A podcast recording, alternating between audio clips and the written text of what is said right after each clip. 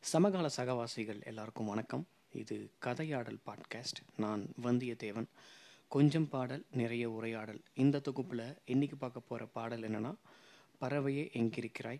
கற்றது தமிழ் எம்ஏ அந்த படத்துலேருந்து இந்த பாடலோட முக்கியமான சாராம்சம் என்னென்னா இளையராஜா யுவன் சங்கர் ராஜா நாமுத்துக்குமார் இவங்களோட சேர்ந்த ராம் டேரக்டர் கூட சினிமாட்டோகிராஃபர் கதிர்னு சொல்லிட்டு ஒரு ஒரு ரசனை மிகுந்த கலைஞர்கள் சேர்ந்து உருவாக்கின ஒரு அரும் படைப்பு இது. தமிழ் சினிமாவில் லெட்டர் பரிமாறுறதால ஏற்படுகிற அழகையில் ஒரு சில படங்கள் மட்டும்தான் எக்ஸ்பிளைன் பண்ணியிருக்கு.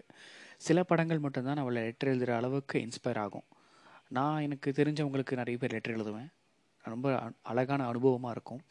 பிரபாகரன் இந்த பாட்டு ஆரம்பிக்கிறப்ப சொல்கிற வார்த்தைகள் என்னென்னா என் வாழ்க்கையில் வந்ததே மூணே மூணு லெட்டர் தான். Still I remember my first letter அப்படின்னு சொல்லிட்டு ஆரம்பிக்கிறதே அதே ஒரு பெரிய வாழ்க்கை அனுபவமாக தான் இருக்குது ஸோ உங்களுக்கு தெரிஞ்சவங்க முன்னாடி தெரிஞ்சவங்க இப்போ பழக்கம் விட்டு போனவங்க அவங்களுக்கெல்லாம் நீங்கள் அவங்க அட்ரஸ் அவங்களுக்கே தெரியாமல் கண்டுபிடிச்சி லெட்டர் அனுப்புங்க.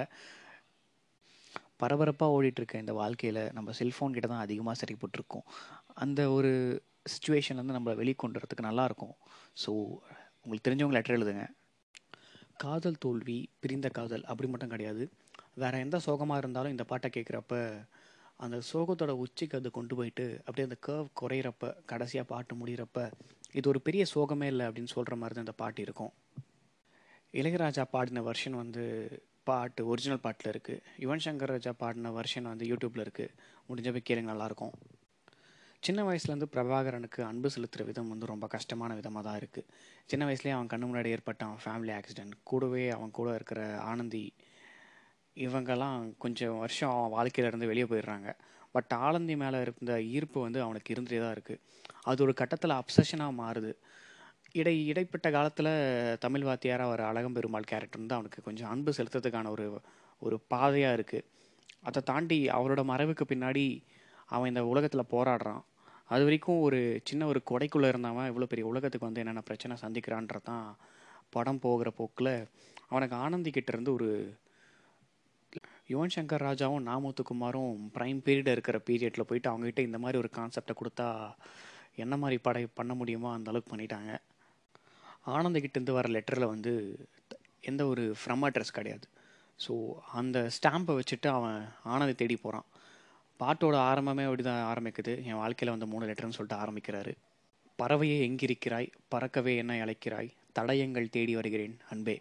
அந்த லெட்டரில் இருக்கிற சின்ன சின்ன சின்ன ஸ்டாம்பை கூட ஒரு தடயமாக வச்சுக்கிட்டு மகாராஷ்டிராவில் ஒரு இடத்துக்கு போகிறாரு வாழ்க்கையில் அடுத்த கட்டத்தில் என்ன பண்ண போகிறோம்னு தெரியாத பிரபாகரனுக்கு? இதை பிடிச்சிட்டு தான் நம்ம அடுத்த கட்டத்தை நம்ம மூவ் பண்ண போகிறோன்ற ஒரு அழகான ஒரு பிடிப்பை தருது அந்த கடிதம். நீ போட்ட கடிதத்தின் வரிகள் கடலாக அதில் மிதந்தேனே பெண்ணை நானும் படகாக. இத்தனை ஆண்டுகள் வாழ்க்கை எப்படியோ வாழ்ந்துட்டாரு. இதுக்கப்புறம் தான் வாழ போகிற வாழ்க்கையே உங்ககிட்ட தான் தொடங்க போகுதுன்ற எண்ணத்தில் அடி என் பூமி தொடங்கும் இது இடம் எது நீதானே? அடி என் பாதை இருக்கும் இடம் எது நீதானே?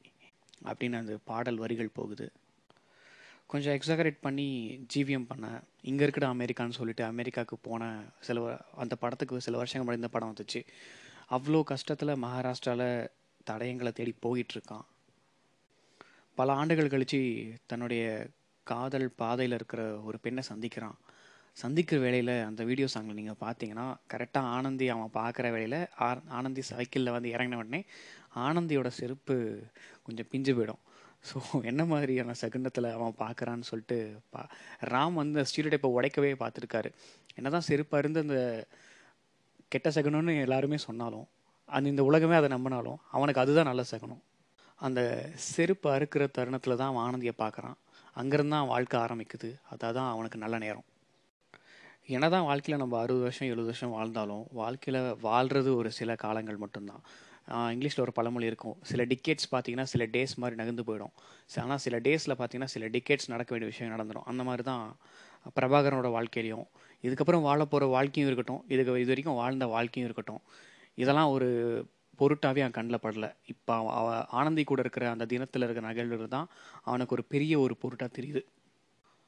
உன்னோடு நானும் போகின்ற பாதை இது நீளாதோ தொடு வானம் போலவே கதை பேசிக்கொண்டே வா காற்றோடு போவோம். உரையாடல் தீர்ந்தாலும் உன் மௌனங்கள் போதும். ஆனந்தியை சந்திக்கிறது இந்த ஒரு நாள் மட்டும்தான் இருக்கலாம். அது அடுத்த நாள் நீளலாம் ஆனால் இது வாழ்க்கை ஃபுல்லாக நீளுன்ற ஒரு ஏக்கத்திலே அவன் இந்த வரிகளை சொல்கிற மாதிரி தான் இந்த வரிகள் இருக்குது இந்த புல் பூண்டும் பறவையாவும் போதாதா? இனி பூலோகம் முழுதாய் அழகாய் மாறாதா? போகாதா? அதான் அவனுக்கு நம்ம வாழ்கிறதுக்கு இது ரெண்டுமே இதெல்லாம் கூட போதாதா அப்படின்ற மாதிரி தான் அவன் ரொம்ப சிறுபிள்ளைத்தனமாக அந்த ஆனந்திக்கிட்ட கேட்குற மாதிரி இருக்குது இந்த வரிகள்.